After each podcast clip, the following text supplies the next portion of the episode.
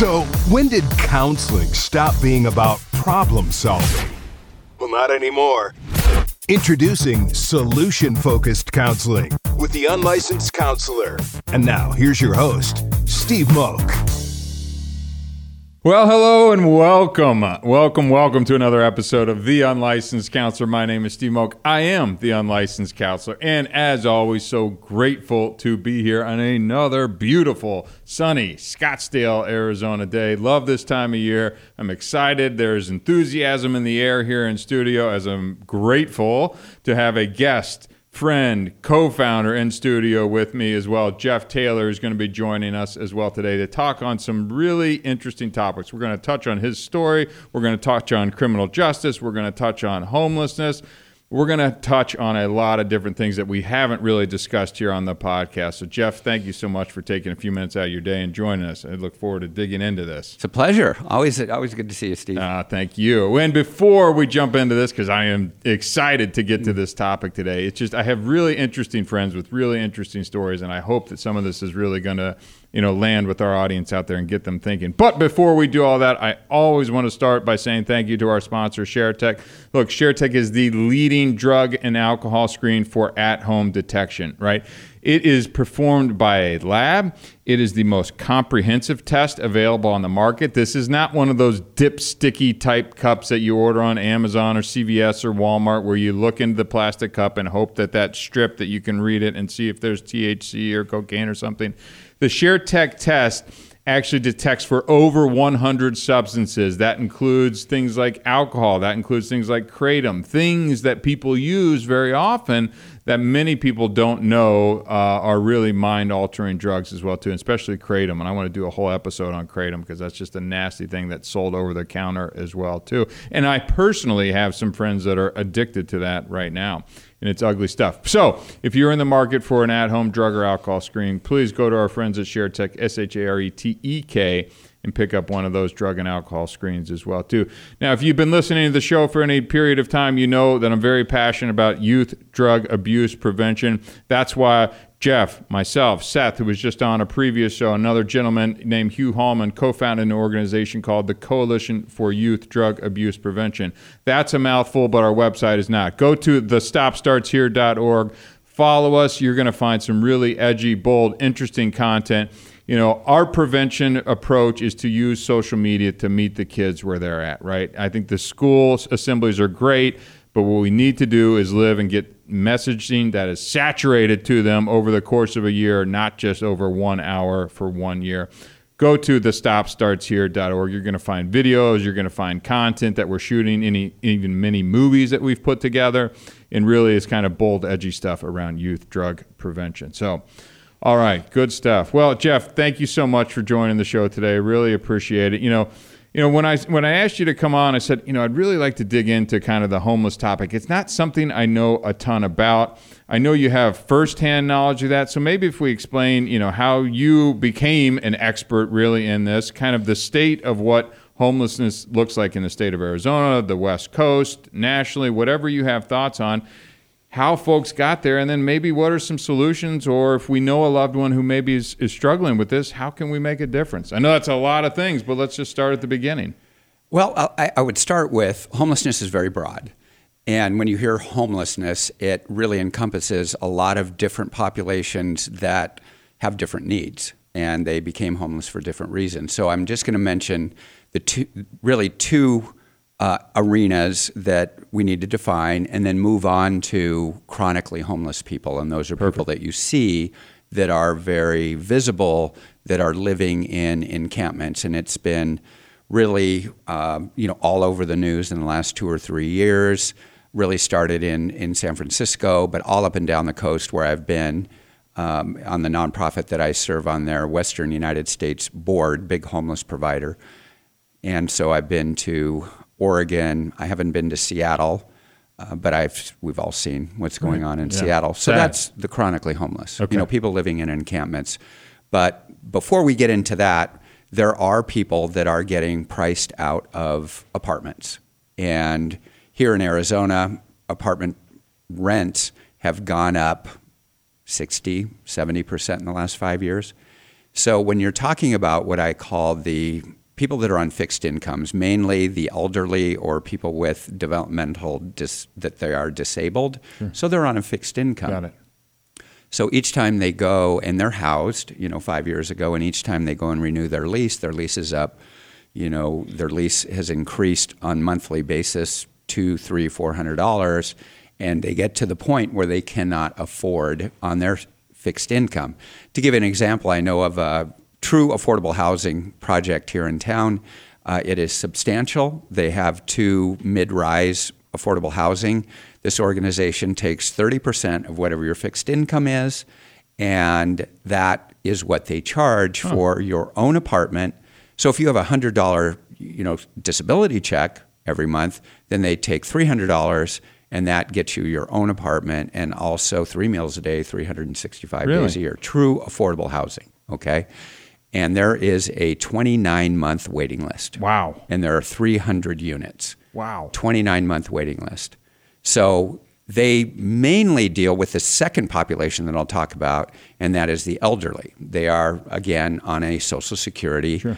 They, these are people that have worked their whole lives, and yet they find themselves facing homelessness. My phone rings all the time with this population, and the availability for affordable housing is, is really lacking.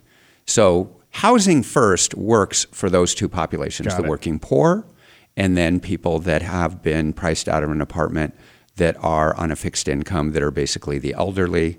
These are people with not drug problems, without, uh, or maybe they have low mental health, but that's not the reason why they're in this situation. I'm glad you kind of took this approach because when I, you might, maybe it's the media or just my lack of knowledge on the situation, I immediately go to that chronic homeless as that picture mm-hmm. in my mind. And so I'm glad you're kind of breaking it out into two different buckets. It makes a lot of sense. I didn't, I just candidly didn't really think about it that way.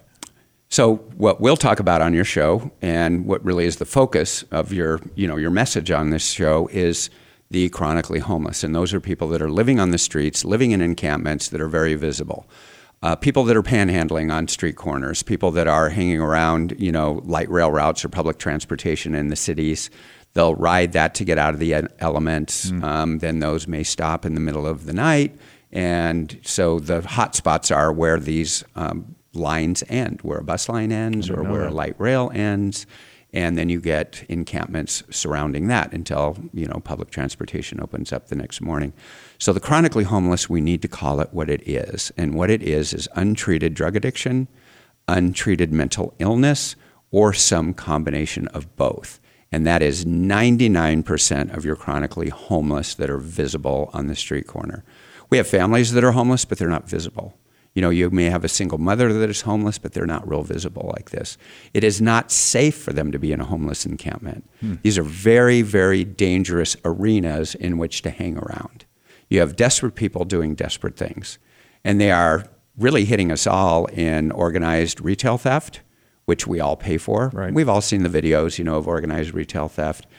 Uh, California, through a ballot initiative, which means it was put to the vote of the public, and they they basically approved that I believe it's $950 that it drops to a misdemeanor and it's not an arrestable offense, I think, um, but it's a civil penalty where you're basically given a ticket.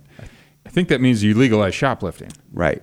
Right. And we have people that are actually going into retail establishments with a calculator to make sure that they're under the 950. And they'll actually go up and ask the manager of the store, does the 950 include tax? Wow. wow. So it just opened the door for criminal behavior. And a housing first model for this population has proven time to time again to be extremely expensive and a disaster. So, but I think people, uh, you always hear about housing. Now, I understand it for kind of the first population that you mentioned about. I mean, but it always gets attached to the chronically homeless. It's like if we can just get them, you know, a bed and a house and a place, but I think that you know you are an expert in this field, given the work that you do. That doesn't seem to be the solution or one that works. They don't want the bed. What they need, though, they need shelter because they're not going to go to treatment if they're homeless. Okay, they're not going to pick themselves up off the streets and you know roll up their sleeping bag and fold up their tent and go to an outpatient treatment facility. So what is needed is residential drug treatment. So basically, you are housed, you are fed, and you are engaged in behavioral health. And the 28 day program just doesn't work for this. Um, people are just really getting their senses back after 28 days. So we need long term residential treatment, and it can step down to where people are actually still engaged in treatment and yet going and getting behavioral health in the evenings. So that's the most important part. I call it kind of transitioning out of residential homeless. Yeah. And that they're practicing their recovery. So I, again, like to be simple. So you learn, that is in treatment. You practice, that is transition. And then you become, where you're launched and you are, you know, a productive member of society. And you're still treating your addiction by going to 12 step meetings or hanging around people that, you know, are clean and sober. When I first got into into recovery, I thought I wasn't going to have any more fun. You know, I was a young person and I was going to concerts and going to parties and going to the clubs and the bars and boy, any any of those arenas were not going to be fun. Well, I learned that if I hang around sober people, which I do today, then we go to concerts and we do all the things that young people used to do, only we just don't get loaded, right. you know, and we have a better time. Right. And remember it. and it's it's it's enjoyable. I mean, I've been to Metallica concerts and Megadeth concerts Right. and you know the Eagles concerts, and they're really really enjoyable. Um, but that was a fear of mine is that they wouldn't be. That f- the fun's over, Right. and yet here I am. But as you mentioned, I did end up homeless, but I didn't start there. It took so when you look out and you see people that are you know panhandling or people that are living in a tent or or just walking down the street that are obviously homeless that's not how they started off. You know it took a long time to spiral there you know this is somebody's daughter somebody's son somebody's father that ended up there but that's not the beginning of their journey I mean, eh, and if people want to hear a little bit more about Jeff's story, if you go to the, the last week's episode, you actually hear a little bit. I mean, Jeff was a collegiate athlete, a D1 athlete at the University of Arizona as a college football player, and kind of his road and how we got there. I don't know if we need to go all the way down that again. But what I find so fascinating about you is just aesthetically, when you look at it's like there's no way, you know, when you when that I would look and think that this person was ever homeless or even really you just look like so well put together. But I think that's what I find interesting that, you know, just because what you look like doesn't mean that somebody doesn't have all this stuff behind them. And it used to be the Skid Row bum, you know. Right. Now people say you don't look like a homeless drug addict, and I'm like, yes, I do, because there are many young people out there that are coming from good families, as I did, Right. and they are. I was just as homeless as the next guy, and and just to make it kind of a short story on how I spiraled down to homelessness is that you want to hang around people that are worse off than you are, so I can feel better, right? So I was going to the clubs, and then people would go home at 10 o'clock, and I'm like, why is everybody going home? So I would stay with the ones that are obviously inebriated, Right. but I wasn't as bad as they were. Right. You know, and I remember driving people home because I wasn't the guy that you babysit, you know, um, and I thought I was, and I was doing that to feel better. It's not that I really wanted to drive him home, I wanted to feel better.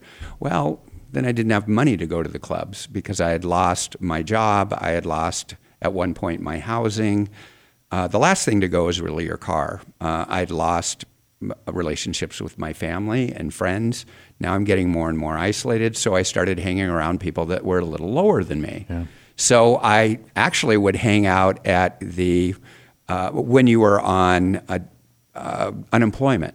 And that was here in the state of Arizona, Department of Economic Security. So I would hang around Department of Economic Security because there were a bunch of people that didn't have, you know, jobs just like me, but they were worse off than I was. So I would hang around them. And then they were kind of looking for a job, you know, and maybe that's why they were there. Maybe they're getting their unemployment, you know, worked out. And now I'm that person, so I had to hang around somebody lower. So now I'm hanging around people that were, you know, homeless like me, maybe couch hopping. Yep. You know, they still had relationships and people would let them into your house and they're not visibly in an encampment yet. So I hung around those people, you know, would couch hop so I'm not out in the elements. And then that ran out because addiction doesn't stay the same. It gets worse over time. So now I'm hanging around people in homeless encampments because I wasn't as bad as they were. You know, I'm not looking like they Right. do, but I hung around them because it made me feel better. I was better than them, yet I was just as homeless as they were. And then I woke up one day and I saw all these homeless people wanting to hang around me. Oh boy. Yeah. felt better Yeah. because I was living in a bush, Wow. you know, and that's took me a while to get there. I didn't just wake up living in a bush. It was a long and arduous road getting down to the lowest of the low, which is living in a bush. And people look at me and they're like, oh, "You lived in a bush," and I'm like, "Hey, don't judge it." Like, you know, people judge you that you lived in a bush, and I'm like, "Hey, wait a minute, it was a pretty bitchin' bush." you know, you didn't know my, my. It was like any real estate. It was like location, location, location. Unbelievable. And I didn't know it was a great bush. I was kind of new to this homeless thing, but when I would leave, other homeless people would move into it. And they'd steal your bush. Yeah, which was shade. You know, it can be 115 degrees here in Phoenix, and it had a lot of shade. And, and it was by places like St. Vincent de Paul that, you know, would feed the homeless. It was by legal services, which we'll get into here in a little bit on, Right. the, on the legal aspect. And so I was being arrested for being homeless. Right. Homeless was criminalized uh, here in the state of Arizona. Uh, if you're out by ASU, which is in the city of Tempe, uh, if you sit on the sidewalk and a police officer asks you to move and you don't, you can be arrested for sitting on a sidewalk Wow. because that was their way of managing chronic homelessness. Right. So now I'm going to jail. And they don't really hold on to you for a misdemeanor in jail. So I was one of those catch and release guys. So I'd get arrested, spend the night in jail, I'd see an initial appearance judge, and then he would let me go. And actually, it was kind of a rest for me because then, you know, I had actually, you know, some place to sleep, even though it was, you know, for only one night, and they would usually feed you something, and then I would be released. And it was like, I didn't really mind getting arrested because I needed a rest, Wow. and I was starving, you know, and so I could get food and and uh, Right. get a night's sleep, Makes and then back out into the streets. So, how is it that I got from living in basically my own little encampment into recovery? Addicts understand consequences. Right now, we have lifted the consequences, the legal consequences of criminal behaviors that we all pay for as a society. People that are driving under the influence, people that are stealing from retail establishments, uh, violence that we see on the streets. Let's talk about you know the the violence of a of a desperate homeless person that is in uh, let's say a convenience store and he's trying to leave and somebody's not going to put up with that who's a hardworking individual and they try to stop them and then you've got a violent situation.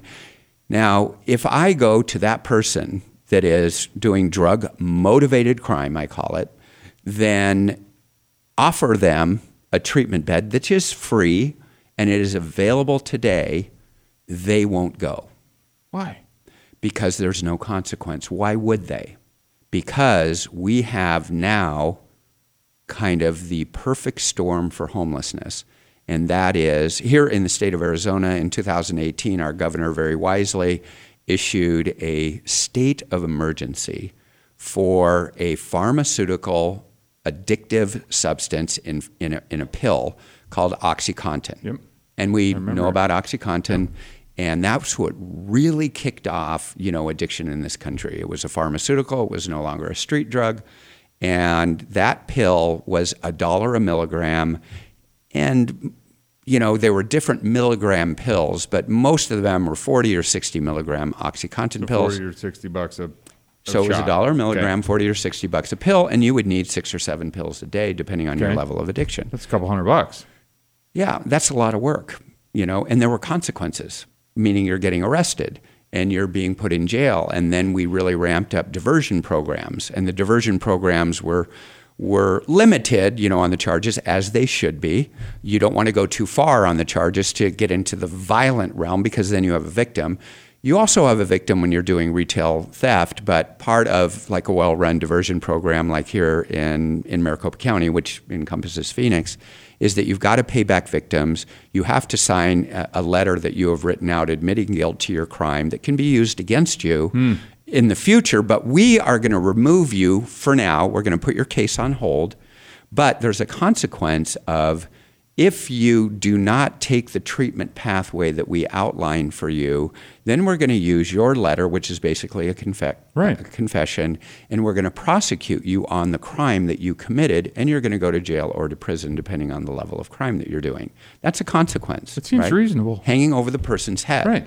So that's what happened to me. Before diversion was even a word, we're talking about the mid 90s. You pioneered diversions, kind of. It was, I believe it was God's intervention because it was not even a word back then, but I had a very wise judge that identified that he looked at my criminal history and I'd never been in trouble in my life until my early 30s. And he's like, this kid, you know, he's a high functioning guy.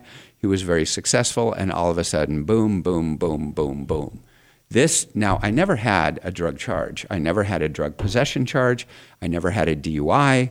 Not that I didn't deserve one. Sure. But I was never charged with any of those crimes. So my addiction was hidden in my criminal justice. But the wise judge said, this guy's doing this because he is a drug addict. Is addict. it drug motivated or yeah. Exactly. Yep. So he offered me that pathway to treatment, and it was long term residential treatment. But he didn't just drop the charge. What he did was he hung that over my head. He said, Mr. Taylor, if you are back in front of me and you do not complete this treatment program, then you're going to be back in my court, and I am going to sentence you to a term of imprisonment. And at that time, my plea agreement was four to six years in prison. That's a consequence. That's a serious consequence. Right. Did that get your attention? Did that wake you up? you bet. I would think so. The consequence did. Right. I was offered treatment before I had uh, really any sort of problems with the criminal justice system, and I didn't go. So treatment with no kind of looming consequences was just eh, Not for this population. got it. Now, maybe it might have been something that I would have considered earlier on in my spiral. Before you progressed. That makes a ton of sense. So we're taking, you know, we're, uh, you know, the cartels are very, they're very good at what they do. More powerful, more addictive, less cost. And that is really something we've never really faced. Drugs used to be, narcotic drugs were very expensive. I had a two, three hundred dollar a day narcotics, you know, addiction, and that required a lot of work. Nowadays, you can stand on a street corner because that 60, 50, whatever dollar pill will average it out at 50 bucks a pill, you know, and you need many of them, two to three hundred dollars a day. Now that same pill in potency, in fentanyl, which is an illegally produced drug in other countries that are imported to this country and sold on the streets, that pill has gone from $50 a pill down to $1 a pill. I, I don't think people realize that. I mm-hmm. think they just hear fentanyl and the cartels and stuff, and they just kind of think that. But that is so cheap that, and it's probably why somewhat explains all the panhandling that you mm-hmm. see. I think that's not just in this state. I think that's everywhere now because you get fifty or hundred bucks and you are set now. I mean, you are set to Not even. high. You can stand on a street corner with a scribbled sign on a cardboard box that says, God bless, please help, and raise 20 bucks a day and be a full blown, what we would have called a heroin addict. Right. It used to be two, 300, even $400. Are people even using heroin anymore? I mean, is that even a thing? It's been entire. I was talking to a police officer the other day, and they actually made a bust where there were several types of drugs in the car. They were dealers, and they found heroin, and they're like, "God, we haven't seen this in over Old a year." school. Yeah, Right. that we haven't seen heroin, and this is a police officer that does narcotics busts all the time. So fentanyl has replaced heroin, and it is the smuggler's dream. So fentanyl is really made out of a, a very concentrated uh, pharmaceutical powder called carfentanil, and carfentanil is where you see the picture The little of the little cra- like a little granule of sand that's a lethal dose.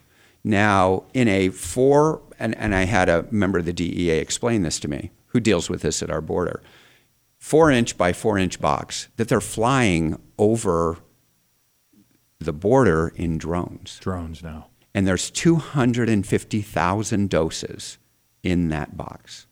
We are being flooded Flooded. and that's how it's very dangerous because people that don't know how to dilute that Right. into something that is not going to kill people is that's how we we have people that are dying on the streets. 112,000 I think that we heard on your last yeah, show. Yeah. O- overdoses annually.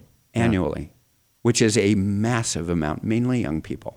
A massive amount of people that are expiring every year needlessly. 100% preventable. You know drug addiction and drug overdose death is 100% preventable So so then now we've got it seems like encampments it used to just be Skid Row. Like that mm-hmm. was the one that I knew about growing up. Now it seems like Skid Rows are everywhere. They're encampments. We had one called the Zone here in Arizona. Is, so why do, is everybody just congregate in order to deal drugs or to I, I don't understand how that started happening why we haven't started doing anything I, I guess i'm just naive to that do you have any more insight well misery loves company and that's what, that what occurred and usually these encampments will pop up where they can be fed okay so it's a magnet to just feed people without other services. Feed it's okay actual to feed food, people. like so. Mm-hmm. Okay, got like, it. Got it. Like organized feeding programs. Got it. And and one of them is St. Vincent de Paul, who I love. St. Vincent Right. de Paul. Okay, they need some help. Okay, their mission is to combat hunger for the least among us. What a great mission, right? but without the other uh, really organizations that need to surround them, then you just bring people into that community and they get fed and they walk out of being fed with the same drug problem or mental illness that they walked in with. So that's a part of it. They need some help. They need other behavioral services that are surrounding that. And still, it's very difficult to move people on from living on the streets into a residential high barrier, you know, where you have to have sobriety, where it's verified in sobriety. Um, you are drug tested. That's too big of a leap. But the best pathway I know is to start enforcing the law. So people then push back, and I'm in public policy, Sure. and I'm down at our capital, and I work a little bit in Texas and a little bit in Washington, D.C., on solutions to our chronic homeless problem. And the solutions to me, the best solution to me, is we've got to in- start, start enforcing the law. Well, then I get pushback that you're outlying hom- homelessness. And I'm like, no, I'm not. I am outlying drug dealing. I am outlying assaults. I am outlying aggravated assault, which is felony assault. Got it. I am outlawing sexual assault on women. Women are being sexually assaulted every si- try to be a woman I can't. and be in a chronically homeless situation. How dangerous it has to be. We need to protect these people from themselves a lot of times, but enforce the law. Addicts understand consequences, make it hurt. I sat I sat in a jail cell for 6 months. Now we're going to you know what? We're going to fill up some jails, but you know, we're going to reduce recidivism.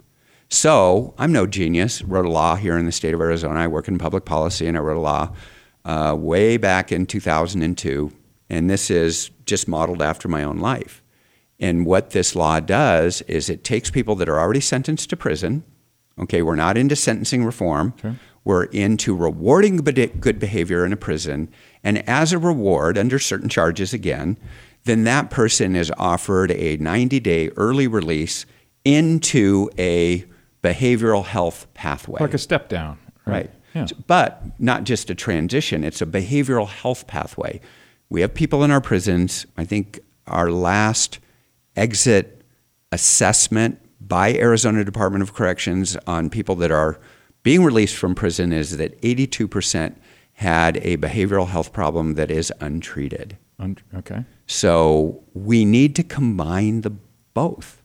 You know, and, and why I say combining is consequence plus help. If you just have a consequence, people are going to get out with the same drug problem they were arrested with. Only when I was being arrested and I was put in to, you know, different county jails and I spent some time in Arizona Department of Corrections, is I got to network with a bunch of other people that were just like me. Hmm. I know how to cook crystal methamphetamine four different ways. And I didn't even shouldn't use the drug. I shouldn't laugh. I mean, it but doesn't mean your point. that I wouldn't use the drug. Right. It was just not my drug of choice. So that's the kind of skills that I learned while being incarcerated. And, and you know, and that's not just here in Arizona. It's throughout our criminal justice, you know, prisons, federally and state-run prisons and jails throughout the country. So it's not, you know, it's not an Arizona problem. It's a problem throughout the country. So, what if we were to do this? You know, people are going to suffer consequences. You broke the law, you have a victim, and we're going to reward good behavior in the prison, meaning if you're going to, you know, some of your treatment classes, because you can't force anybody to do anything in a prison. A lot of people are offered, you know, behavioral health help, and they're just like, I'm not going to do it. You know, you can't force somebody in. Right. But a lot of people with an incentive and an early release, then they go.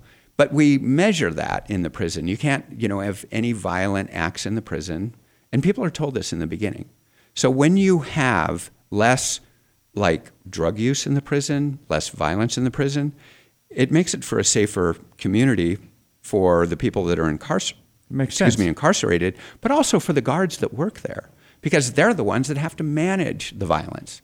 And you know, whenever drugs get into a prison yard, then that in violence increases. Number one reason for inmate to inmate violence is that you owe somebody. Is that really it? Number one reason. I didn't know that. And that means that you probably borrowed, you know, money, not money, you borrowed drugs.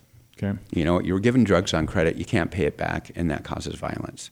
So whenever drugs hit a yard, and it's very difficult to keep drugs out of a, a prison, it's been getting into prisons, it just finds a way.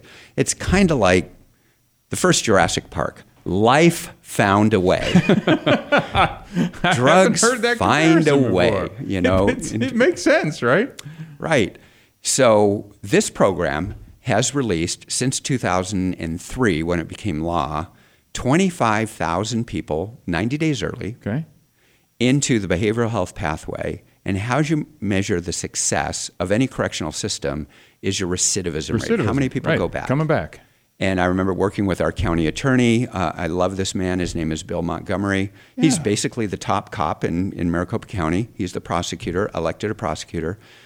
And he and I worked on this and said, you know what? We can, if we are reducing recidivism, recidivism equals crime because you're reoffending. Right. If we can reduce recidivism, A, we're going to save money because they're not going back to prison. B, we're going to make it a safer community because redu- reduction in recidivism is a reduction in crime. And then we're making it safer in, in the prison. You know, it's a win win win. All around. And if you're given this pathway to treatment and you violate this, then guess what? There's another consequence. Maybe treatment works the second time or third time. You know, uh, treatment communities don't give up on people. I like to think that God never gave up on me. You know, He just kept at it until I finally got it. So are, are we? This all makes too much sense. Like, why is? I mean, if it's working here, is it working other places? Are they just not doing this? Why aren't we kind of taking this approach at more of a national level, or maybe we are and I just don't know about it? I would love to go to the governors in this country and sit down with the governor and say, depending on your, your size of your, your prison system, because we have different populations in different states, but let's use a percentage and just say, let's say that I could decrease your dependency on your prison beds by 20% and make it a safer community in the prison and save a ton of money in your reincarceration costs and make a safer community. Would you do it? And they would go, Of course, they would do it. I mean, who would say no to that? It's not possible. It's political suicide, if you would, right? And it's getting easier. Right. You know, it was very difficult in the beginning. And, and we're talking nonviolent folks too. So I just don't want Right. people to think that. I mean, if you've done, I mean, because I want those people locked away, Mm-hmm. right? If you've hurt me or my daughter, or you murdered, or I mean, this is nonviolent stuff that we're talking about. Well, we right? increased it to certain violent because it's so it's so popular in the outcomes that we have people that have drug problems that maybe had a bar fight. okay, that's reasonable. And you know, when we were younger, a bar fight, you know, the police would show up and I've they would say, you know what, you're going to go that way. You're going to go that way. You know, do you want to press charges? And usually it's like, no, you know what, we're just going to separate you two and you just go home and there were no charges, Right. right? Now, you know, it's, it's kind of somebody's going to jail. And now you have a violent criminal history. So, you know, something like a bar fight, what we call assault, uh, a simple assault, which in, you know, a lot of states is a misdemeanor. And then we even stretched it a little bit up to felony assault, um, which is, you know, where usually somebody is, is harmed. You're going to have a victim. But the argument is, are we going to not reward good behavior, hold on to this individual for 90 days and not give them any help? okay, Or are we going to reward good behavior, get them out 90 days earlier, which is about $6,000 just on the 90 day early release, Okay. just to release them 90 days that's early? the savings. About 6,000 bucks. And that's pretty consistent throughout the states. And give them a lot of help on the back end. So I believe that that you know is there's people that are never going to get out of prison on some of the of the crimes that you mentioned. You know, murders, multiple rapes, uh, child molestation. Good. Sorry. You know, they are long-term people, even if they do get out. And when they do get out, oftentimes they're very old people. And as you get older, you have a less propensity to commit a violent crime. I concentrate on the people that maybe got into a bar fight because they were drunk. Yeah. You that, know, that makes total sense. Uh, we all know people that are not very violent people until they get a snootful, Yep. and then all of a sudden they're a different person. Um, you know, people just become some people, not all, some people become more violent. So the, I, I believe that the key is is that a we treat people like the human being they are and offer them this pathway, but it's really up to you. It's up to you to go to your classes in prison. It's up to you to stay out of trouble. It's up to you to um, to not use drugs on a prison yard. And that's what addicts do. They use drugs on a prison yard. So we adjusted the the law that you can't have a positive drug test in the six months prior to your release. Makes okay. sense.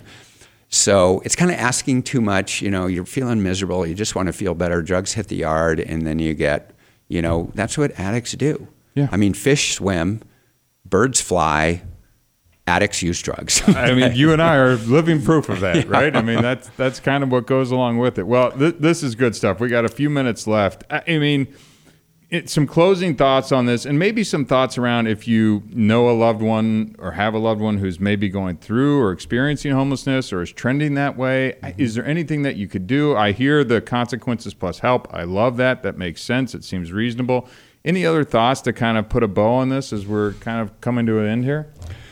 So my parents, I never really realized how hard this was on my parents because I just disappeared, you know, into the drug world. They didn't know where I was. They knew that I wouldn't go into treatment because they had offered me treatment.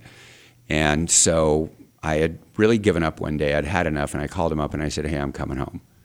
And I can just imagine what that was like on the other end of, of the phone. So do not enable your children do not enable them because you will enable them into the grave. And people say, well, they're living on the streets. And I'm like, "Pe- children are dying in their beds in their house. But I mean, that's paying their cell phone bill, giving them money. You know, I mean, that's the enabling we're talking about here, folks. Mm-hmm. And I you mean, know, just what you want to do as a parent, what we're how God designed us as a parent is to make sure your children are safe and fed, and that you care for them. Which is this is hard to do. So how you are wired oftentimes is the exact opposite of what you should be doing with your children. Yeah. Back to my parents. So when I got home, they left in a hurry. I mean, there was food in the microwave, like fans are still going, the house is all locked up. Now, in my mind, I'm thinking, oh, they didn't have enough food. They went to the store so they can feed and clothe and take care of me for a while, like parents are wired to do. Well, my parents are black belts in tough love, okay? They left. They were not going to let me in the house. They left. And so I'm waiting and I'm waiting and I'm like, oh, I wonder what's going on here. So I came up with a plan. And the plan was I'm going to break a window, but I'm not going to enter. So now I'm a misdemeanor. You know, I'm a misdemeanor. I knew the law. Right. So I'm going to break a window. It's just criminal damage. Right. And then the alarm's going to go off. And then the alarm company's going to call my parents. And then they're going to feel sorry for me and come home and feed and clothe me and take care of me for a while.